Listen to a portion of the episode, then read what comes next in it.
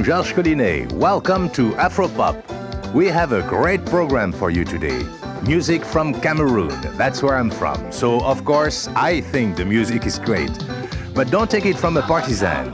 Cameroon's music is popular on dance floors all over West Africa. So, I hope you're in the mood to move. Or maybe we can help you get in the mood. Oh my goodness, that was me sounding very serious. But that was 30 years ago this month, opening one of the very first editions of this program. Back then it was called Afropop, but today we are Afropop Worldwide from PRI, Public Radio International. And I, Georges Collinet, am still here getting you in the mood to dance, sing, and generally revel in the endlessly enriching world of global African music.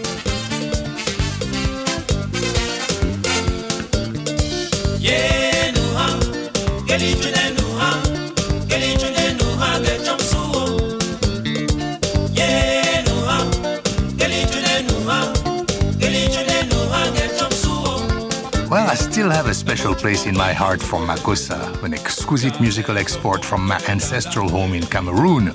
We are hearing a classic track from Sam Fan Thomas, the great Makossa maestro who left us unfortunately in 2015.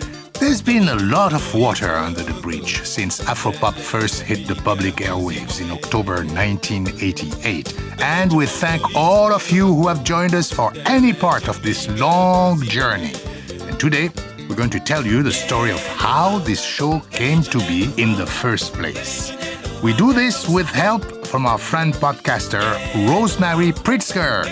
Rosemary hosts A Show of Hearts a podcast about living life with courage. You can find out more about it on our website, afropop.org.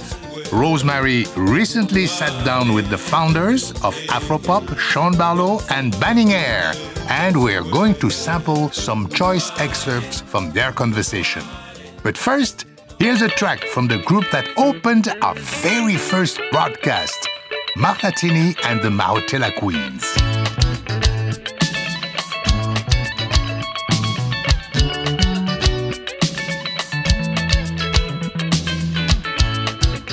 arrivé dans eh, ma souci. Et tu oublies les du capillé. Voilà, et mon nom ah, ah, ah, aura. Et Arrivé dans eh, ma souci. Et tu oublies les du capillé. Voilà, et mon nom aura.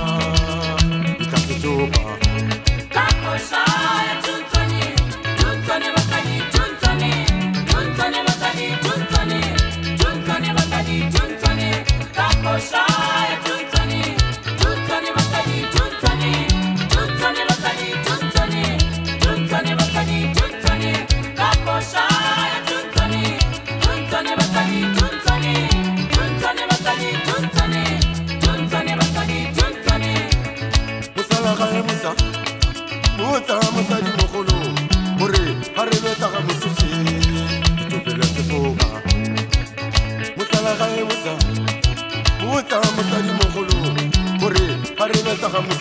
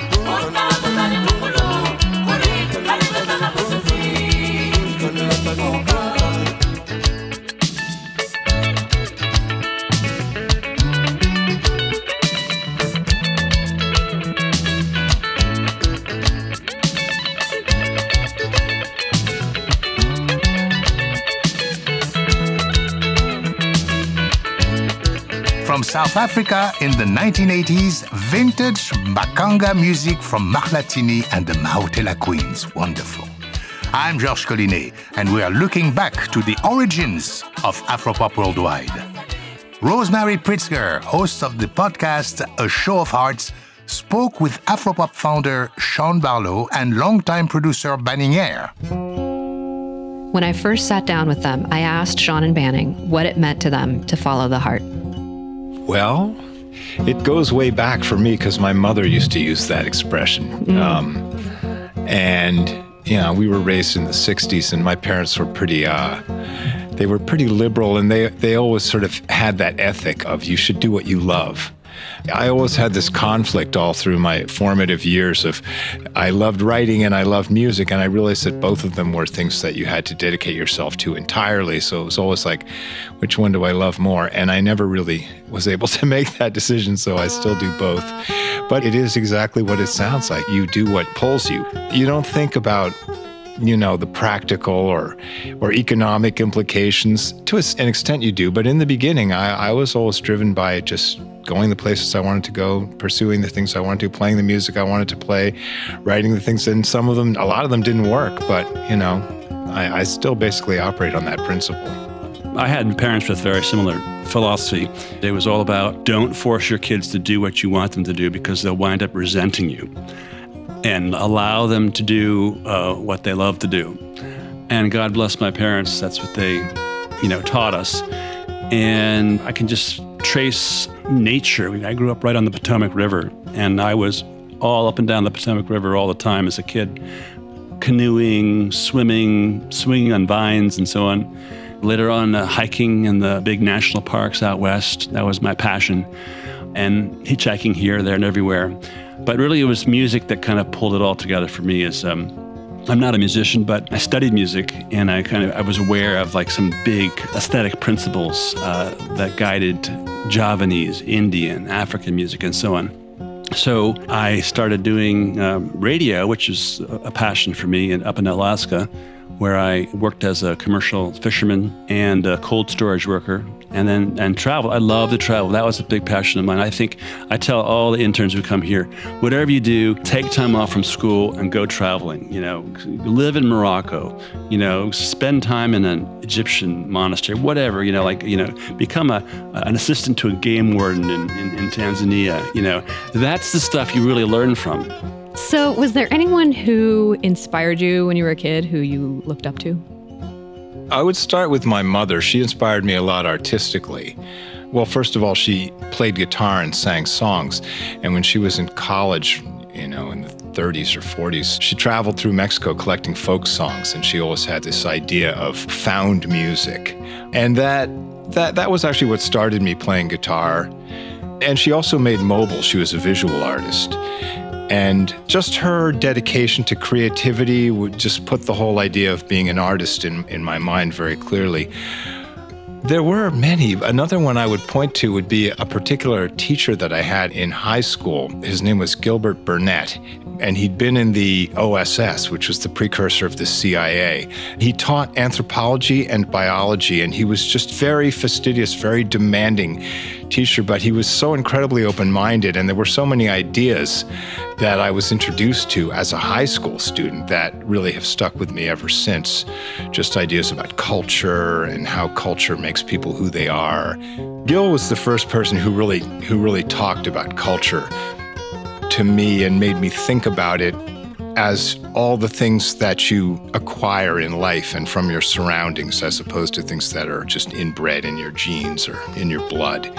And once that idea was in my head, I've tended to think about things in those terms, you know, how much of your attitudes, your capabilities, your senses of what's possible, even your emotions and the things that draw you are really derived from culture.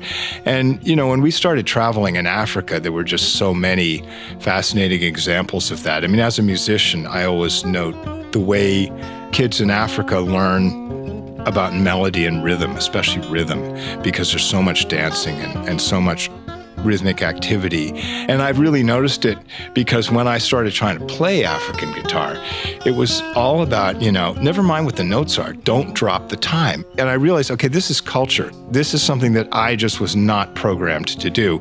And that I'm having to sort of struggle to kind of rewire my brain to operate in this other culture.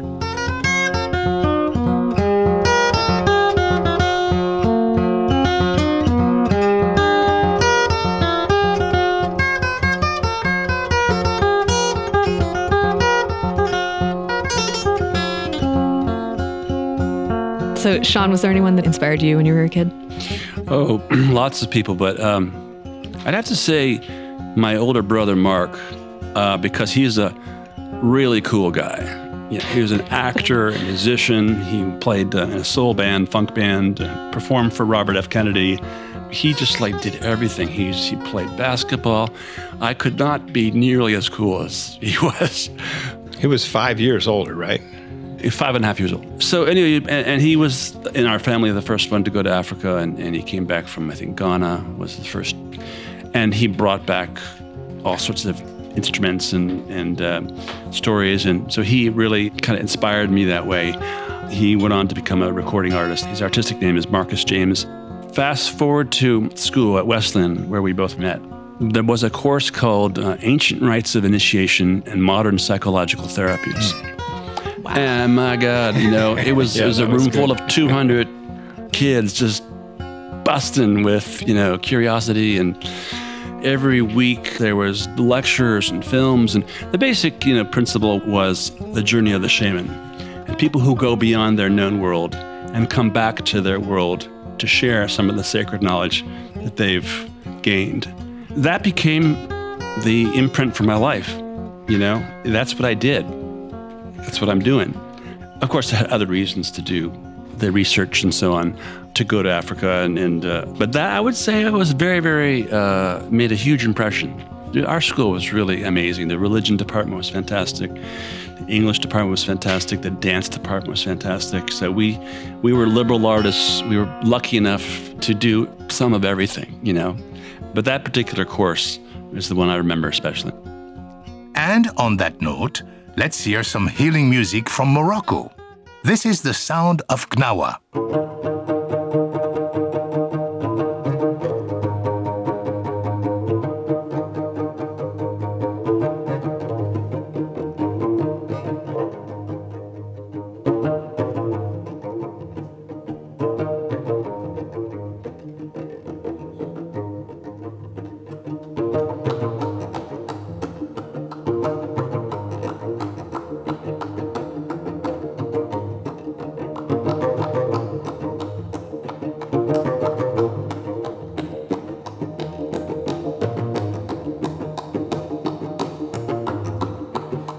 بلبري بوش زيات بنبر قبل بري بوش زيات بنبر الله مري بوش زيات بنبر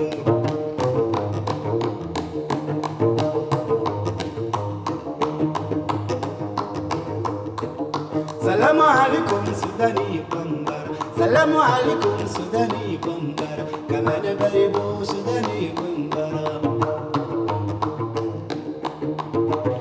After graduating, Sean went to Alaska to work in the commercial fishing industry. I had the naive notion that you could go up to Alaska and make money. A lot of kids. That's not true. Well, eventually, first you have to learn the trade. You know, it's fishing is a difficult trade. So first year, you know, I didn't really make a lot of money, but I made a lot of good friends, and it was my first experience with radio because there was KCAW, Raven Radio. Literally, the month I got there in Sitka, Alaska, that's in southeastern Alaska, went on the air, playing way too much Irish music. because the programming people were all Irish music fiends. So I had this mixed experience of learning radio and getting to do my world music program for, for the first time and making some money, making friends. And um, uh, it was appealing enough that I came back the second year and I, I did much better, kind of learn new things on the radio. And I earned enough money that I could actually travel around the world one way.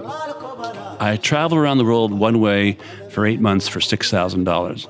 Mm-hmm. yeah, that was 83, 84. I was one. I was born That's in 82. I don't remember. Okay. there you go. You missed, you missed a great era there, Rose. But um, the focus for that was a radio project in Madras, or Chennai, as we say now, South India. And I did a four part series on the Carnatic music tradition. Everything, you know, engineering, voicing, writing, marketing. I just did everything up at my little station in Alaska.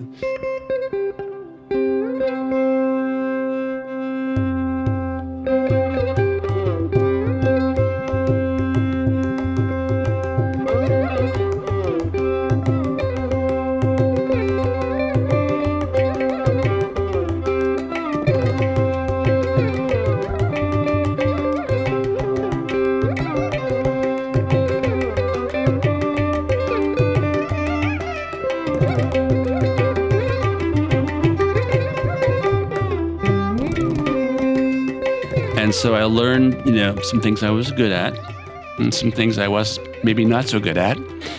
like I didn't. Good to know early on. yeah, that's right. like you know, I was okay as a voiceover person, but I wanted you know people who were better than me. You know, so I earned enough that season to go this time to Ghana, Cameroon, and Congo. At the time, it was called Zaire under Mobutu Sese Seko.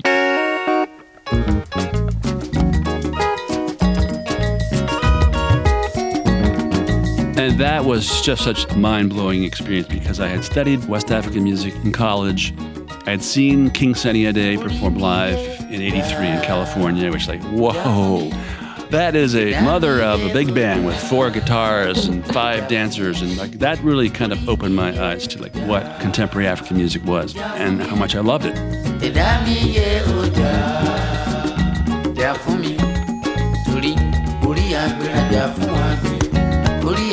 Orí fún o orí àgbérajà fún àgbè orí àlùkò wájà fún o ẹlẹ́dàá mi màmá gbàgbé mi yé o kò bá màmá já o.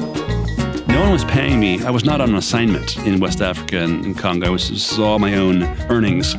But Ghana, I loved, especially the traditional culture was still very rich there. The high life bands were kind of faded away a bit, but there were still some high life artists who were cool. And Cameroon was, remember Makossa and Bikutsi? That was really hot in African music in like, uh, especially Paris and elsewhere in the mid 80s. But really, the mother lode was Kinshasa. Because Kinshasa was the most musical city I'd ever been in my life. You go out at midnight to see your first band, you wind up around, they call it jusqu'à l'aube, up until dawn, jusqu'à l'aube. And so you might see two or three bands in a night. And every band had like particular dance routines. And uh, my God, the level of high male unison singing and harmonies was extraordinary. The level of guitarship was extraordinary. And, and the rhythm section was fantastic too. I kind of bumped into after interviewing him, and this guy by the name of Franco, uh, who is grand uh, artist, singer, composer, band leader, legendary figure.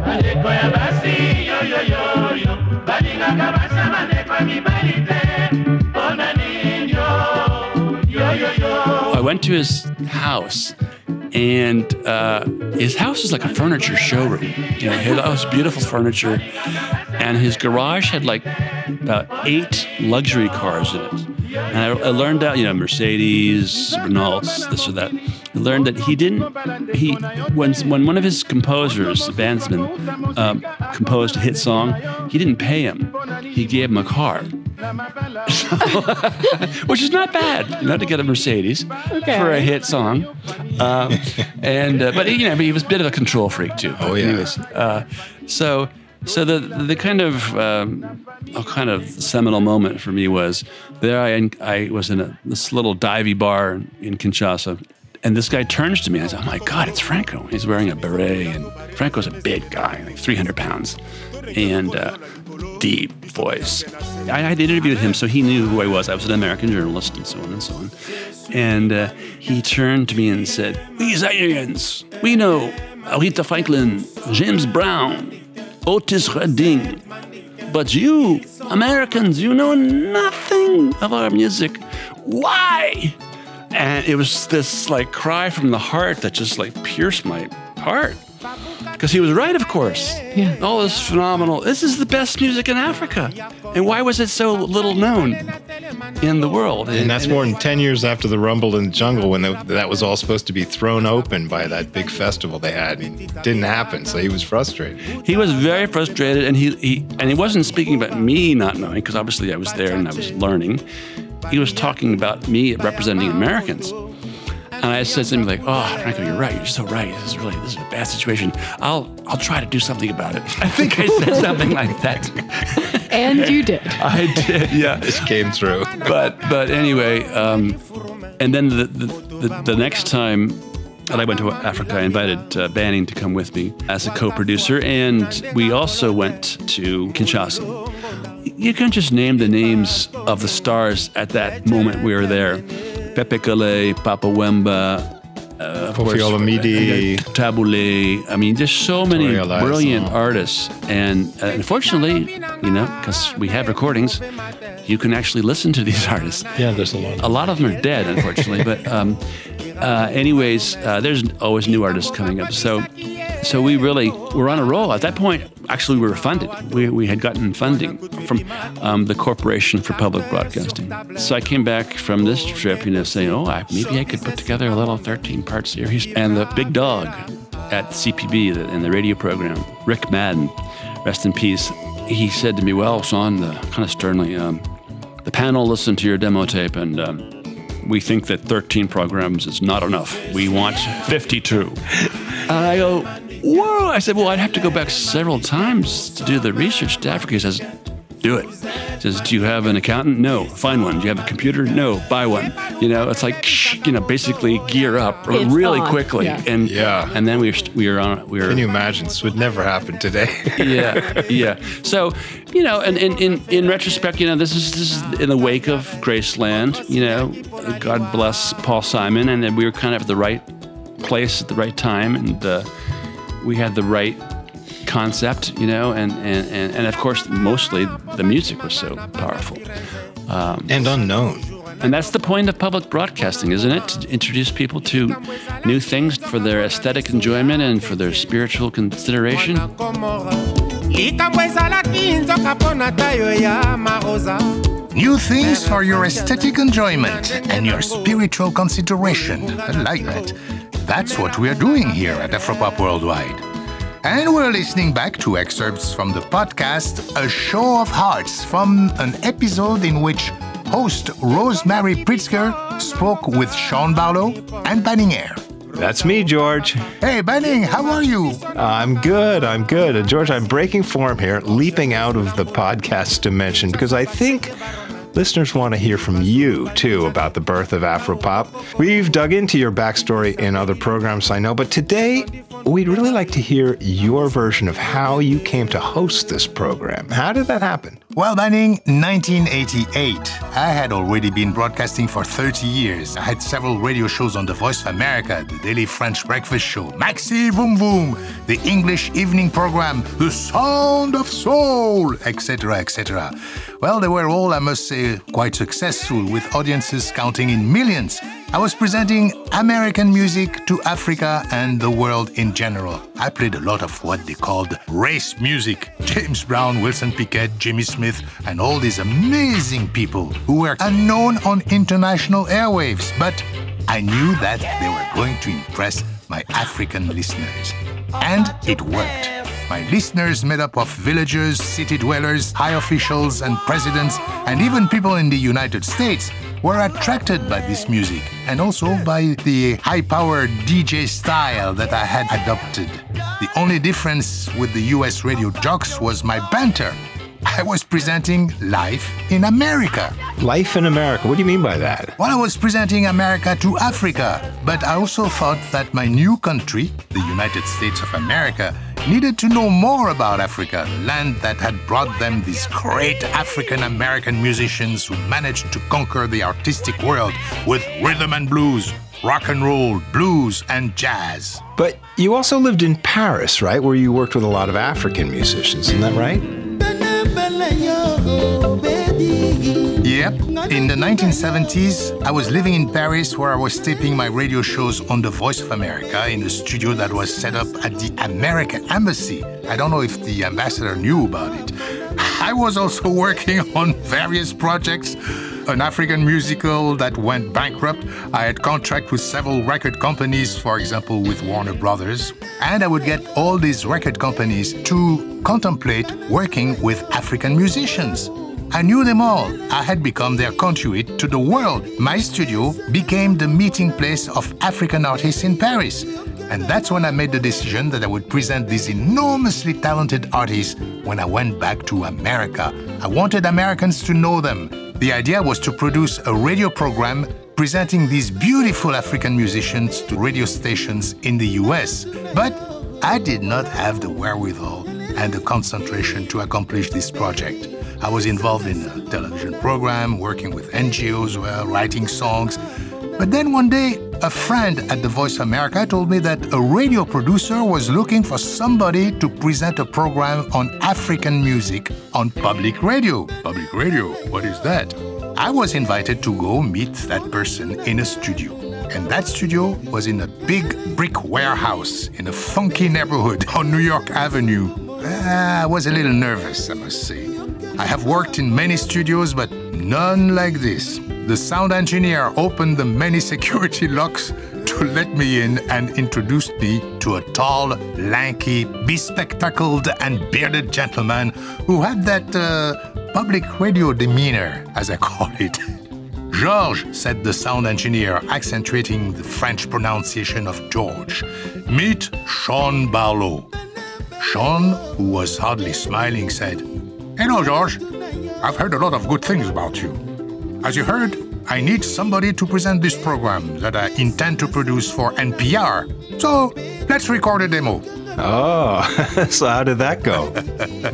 we started recording a script that Sean had written. Except for the S's that I usually forget to pronounce, you see, we do not pronounce S's in French, all went smoothly thanks to Sean's professionalism and Rob Berman, the sound engineer, smooth engineering.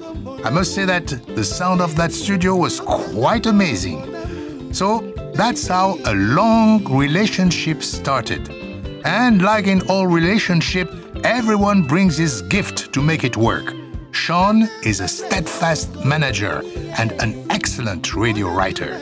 And me, well, I bring my knowledge of Africa and my enthusiasm for presenting my continent to the world. And maybe also my voice has something to do with it. Banning, that's my story. Yeah, and your voice has a lot to do with it. But thank you. That's really wonderful to hear your story.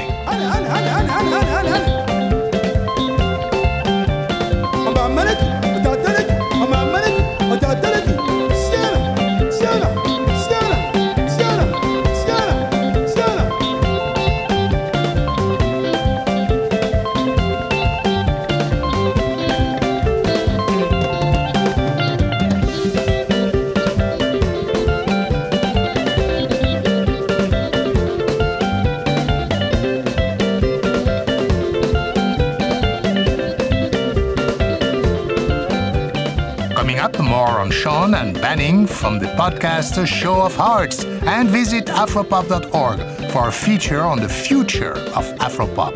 Don't miss it, please. I'm Georges Collinet, and you're listening to Afropop Worldwide from PRI, Public Radio International.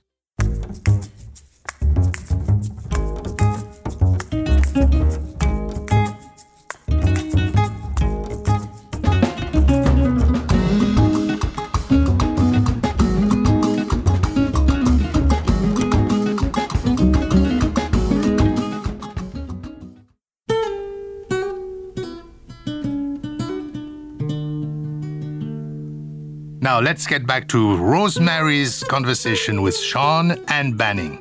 Somehow Afropop has managed to exist Yes, somehow. Yes. for like around 30 30, years. years. now. Yes. Yeah. Yes. That's amazing. It is amazing. It is yeah, it was 30 years ago, right now, that I made my first trip, Sean's second Yeah. trip to uh, to Africa. 87. What other music show is there that's lasted that long? I mean, especially one that's about other cultures, you know? I, It's a I don't think success there is story. any other show, really. Yeah, there's nothing like it. Yeah. No, that's true. So what you created was entirely unique. Yep. Right. Can you talk more about why it was so important to you to share that music and that culture with the world? Just the music was so great. I mean, it's just this magical, complicated pop music that wasn't that well known beyond Africa and Europe. We are basically just serving that bridge function. And you know, one of the things that I think is really important about what Afropop's done, and right from the beginning, is to just present an alternative view of Africa from the Yes. one that's in the news, which Yeah. is, as we know, focused usually on disease and war and starvation and various things like that. And the big aha moment I had was when I was living in New Mexico and I saw a kora player from from West Africa. And I felt this really strong connection between the kind of rhythms and melodies and finger style stuff that he was doing on the kora.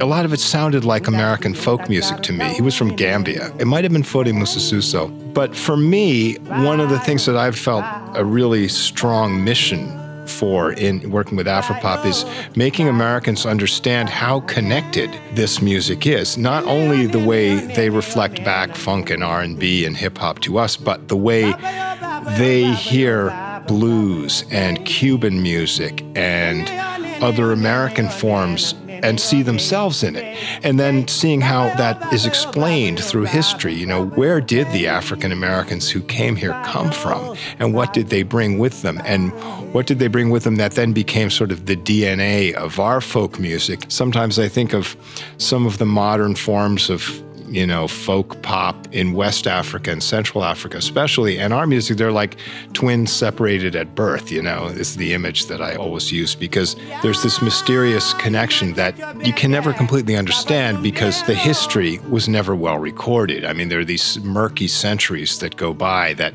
we don't really know exactly how all these forms came together. But you look at something like the banjo, which is clearly originated from an African model. The original ones were gourds, they had no frets, they had the high string and the thumb position, all these basic, the finger picking style. But through the history of minstrelsy, the banjo became very stigmatized and, and African Americans didn't really want to play the banjo very much anymore. They moved to the guitar, and the banjo becomes part of bluegrass. And so, just in a fairly short period of time, less than 100 years, it goes from being a distinctly African instrument played by African Americans to being a very white identified instrument to the point where when scholarships started coming out about this, all these banjo aficionados were saying, no, that's impossible. You know, this is not an African instrument. And there was a lot of bickering and fighting about that, even in academic circles. Now it's accepted, but but it's just one example of how so much of Africa is infused into our culture that we don't necessarily recognize. And music provides a way to kind of reconnect, you know, and that's always been something that I thought was really important about the work we do. Okay, time to reconnect with you, dear listeners. Back in 1990, we became Afropop Worldwide, and the point was to recognize that Africa is connected to the whole world South America, the Middle East, the Caribbean, but by now almost everywhere in the world. And I would have to say that nobody has done more to enhance our coverage of the Caribbean and South America than our longtime producer, also an author, a musician, he can play a mean guitar, all around Renaissance man Ned Sublette. We are especially indebted to Ned for producing over 20 programs on Cuban music. You can find those on afropop.org. Search on The Cuban Connection and now, in Ned's honor, a track from Ned's 1993 compilation Cuban Gold, released on his own record label Cubadisc. Here is Estrellas de Areíto.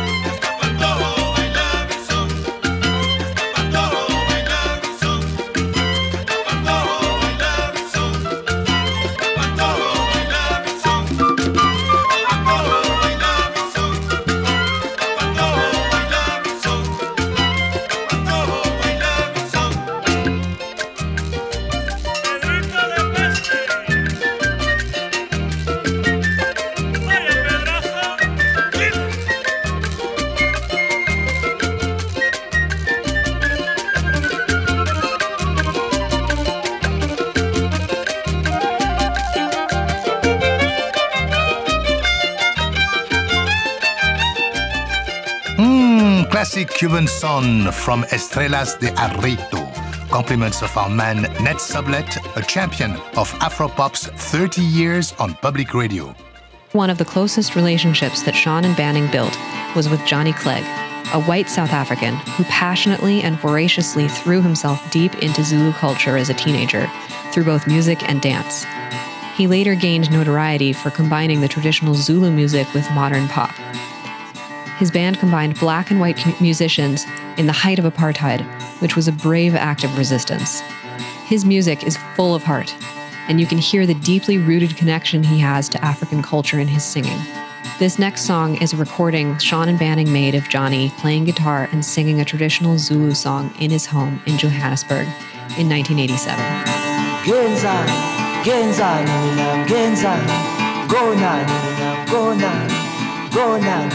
Genzani, genzani, mina genzani, go nani, mina go wa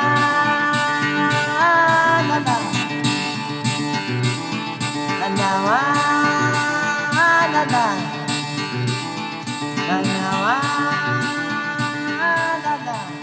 he was sort of in a lot of ways like the voice of of the freedom struggle of apartheid in South Africa. He was an important voice because he was white. Yeah. And And yeah. he was willing to to take great risk to put himself in great danger to go and be with his Zulu brothers to practice with his dance group and you know when he was a teenager and whatever. Um, and has such awesome stories about that Yeah. too. Um, but he's someone who like he's African but he's white. You know, like it's such a rare, special combo that that allows um, two worlds to come together in a way that's actually like really beautiful because it's through culture. It's Um, true. yeah. He was important to me too because even before Afropop was thought of, and and we, we went to Africa when I was living in Eugene, Oregon, playing with my my uh, reggae funk blues band.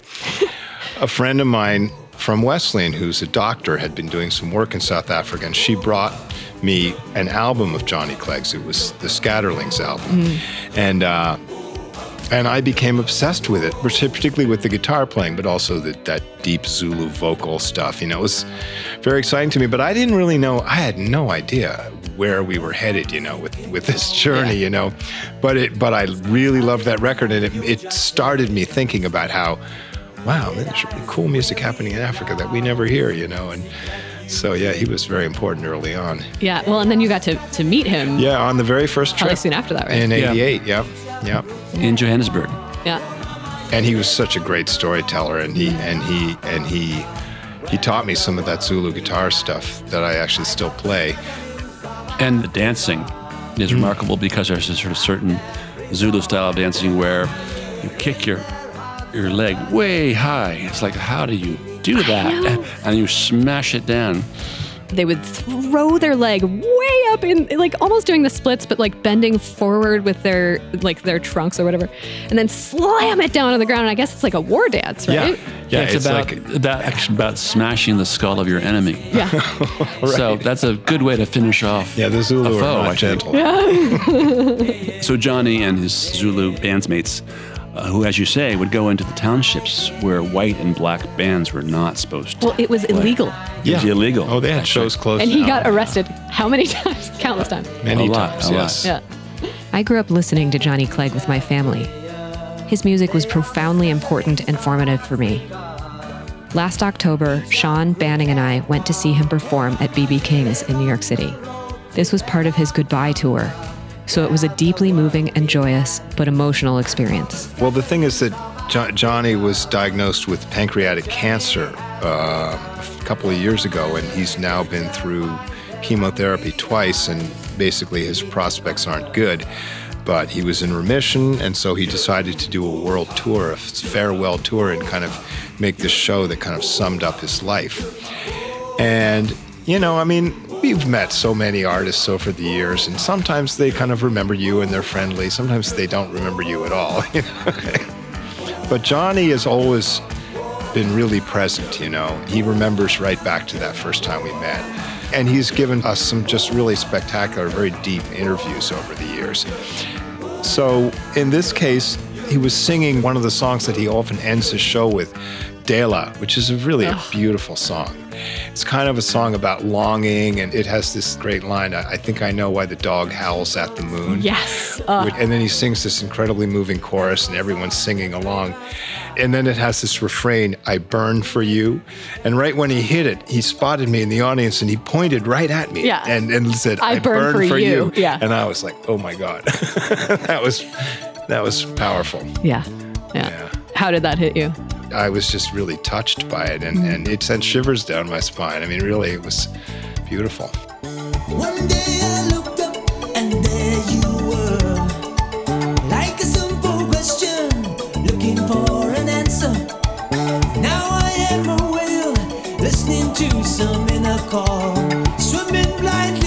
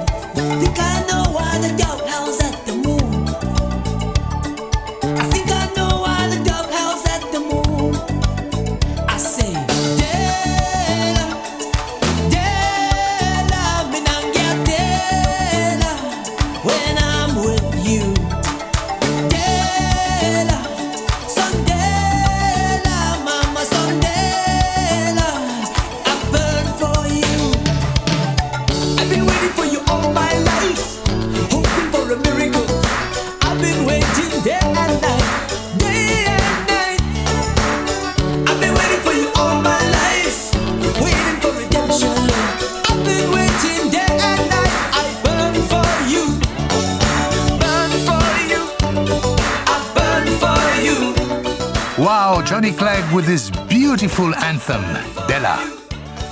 We're sampling excerpts from the podcast A Show of Hearts. And at one point, Rosemary asked about a major milestone in Afropop's recent history when we won the 2015 Peabody Institutional Award, recognizing our entire body of work. The moment that you found out that you'd won, what was that like? Oh, the guy who was working here at the time as our director of new media, Sam Backer, I thought he was pulling my leg. Yeah. You know, I, I couldn't believe it. You know, like Sam, what, what are you talking about? It's like, what do you, what do you mean? And, and then then it became real, and actually got on the phone with the director of the Peabodys, who confided in me that he was really kind of lobbying heavily for us, and so on. When that news came through, I was actually on a ship in uh, Praia harbor in, in Cape Verde, and I had I, I had my job was to do lectures and to arrange for concerts. And there was an artist, Zé Luis, a singer, who was supposed to come on the ship and perform, and they hadn't showed up, and it, it was late, and it was kind of becoming stressful. So I, I ran down, and got my laptop, and opened it up to find the, the contact number of the person that I was supposed to be talking to, and there was this email from Sean saying that we just won the Peabody, and it was it was just it was just surreal. I mean, that was a wonderful day in a number of ways from that point on. But but it was funny because the the director of entertainment there was this British woman, and she had never heard of Afropop, had no idea, didn't even really know what a Peabody was. But you know, I mentioned it to her, and she immediately got on her computer. And the funny thing was that the other person who got the institutional award that year was David Attenborough, and he was like a god to her. And it was like, you won the same award as Attenborough, you know. so it was a funny day, but boy, yeah, that's real high.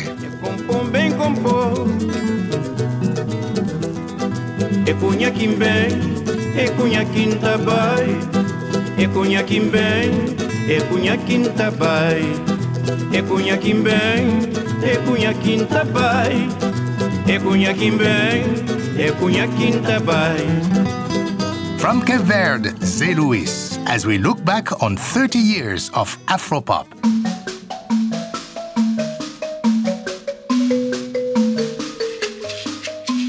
Years ago, Rosemary Pritzker took up the Shona mbira from Zimbabwe. She was drawn by the music, but also by the instruments used in spiritual practice. The mbira is used to connect people, literally, with the spirits of their ancestors. This is something you find all over the world. You find it in Sufi music and in North Africa and the Middle East. You find it in, uh, in Cuban music, Peru, so many places. Music is used as a way of, you know, Sean talked about the journey of the shaman. It is a shamanistic kind of thing. You're using the music to to actually transcend reality. In the case of the Shona with the Mbira, they conceptualize it as bringing about possession of an ancestor so that you can actually communicate with that ancestor and figure out some problem you're having or resolve some situation or conflict. That's another fascinating thing about a lot of African music is the way it forces you to reconceptualize the whole way that you think about music.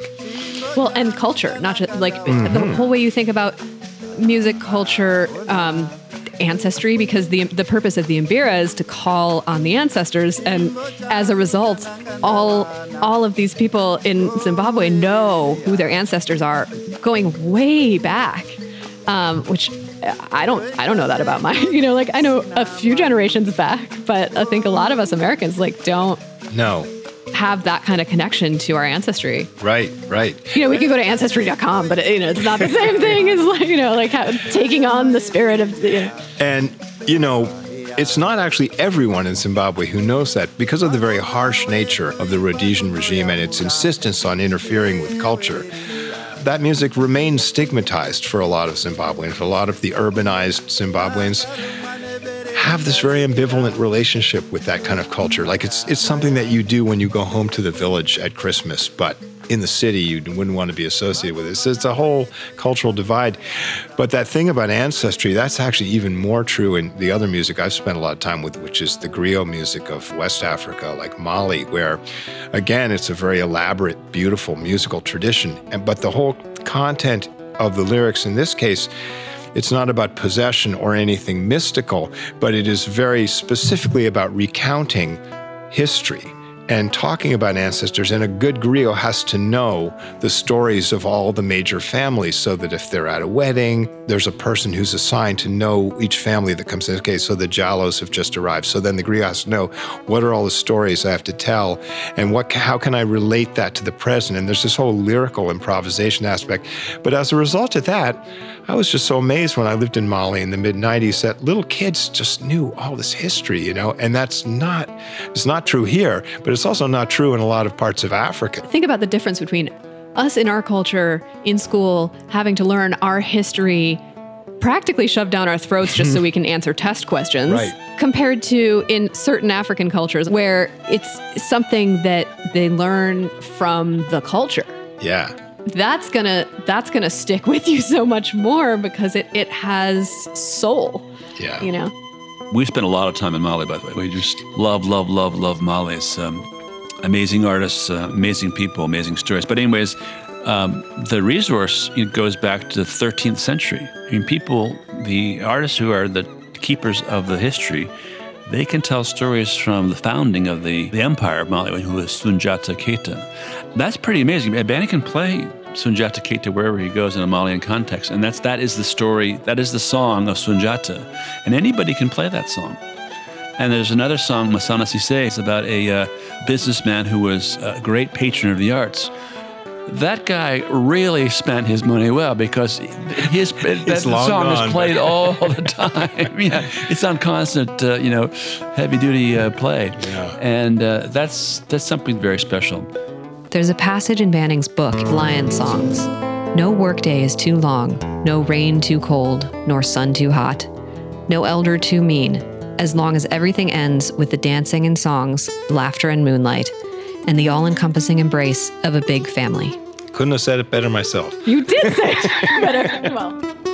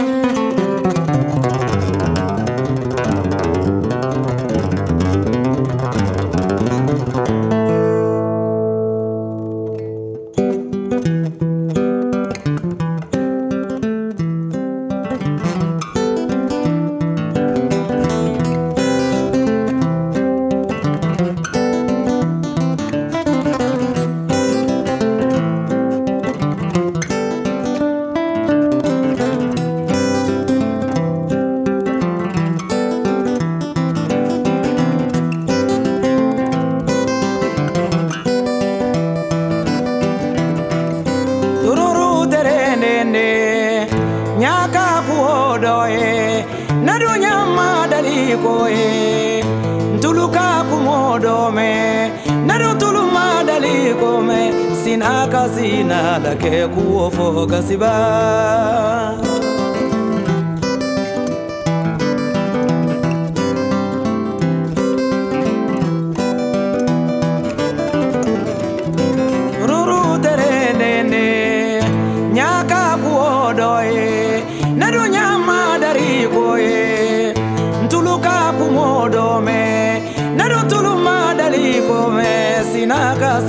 Fo kasiba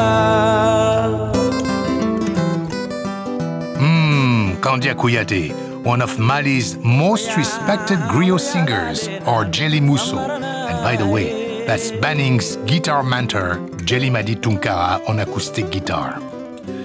Near the end of Rosemary Pritzker's conversation with Sean and Banning, she asked them to recount especially powerful memories from their field work.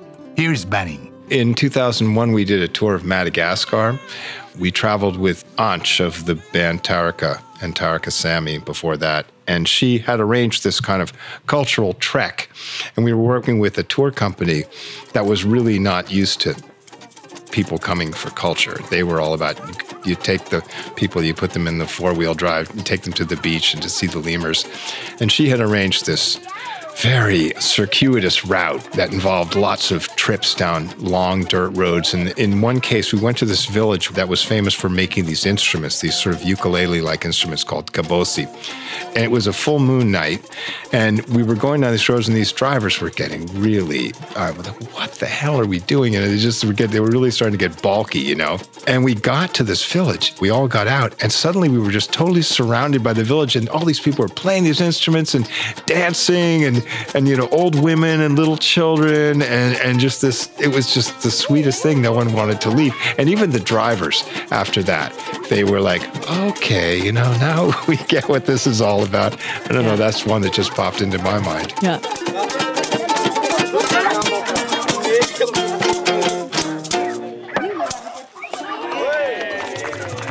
Another one that I think of is um, we went up to the festival in the desert you might have heard of, uh, which was in 2003, north of Timbuktu. You know, people kind of lounged about in tents, you know, between the performances. They let us come in and, uh, and record uh, acoustic, basically acoustic sessions. The festival itself was really put on by and for the Tuareg nomads. It was organized around a gathering that, that they already have. You know, they're, they're very widely dispersed people living in the desert. So these moments when they can all come together are incredibly important. This is where courtships begin and so many things, you know, seeing old friends and family. And it was a very special moment. It was particularly poignant given how much things have deteriorated there since. But that's and we, another story. we made uh, the first and last place we ever made a movie. yes. Was the A- a real movie. Festival in the Desert, the tent sessions. Yes, you can find some of it on YouTube.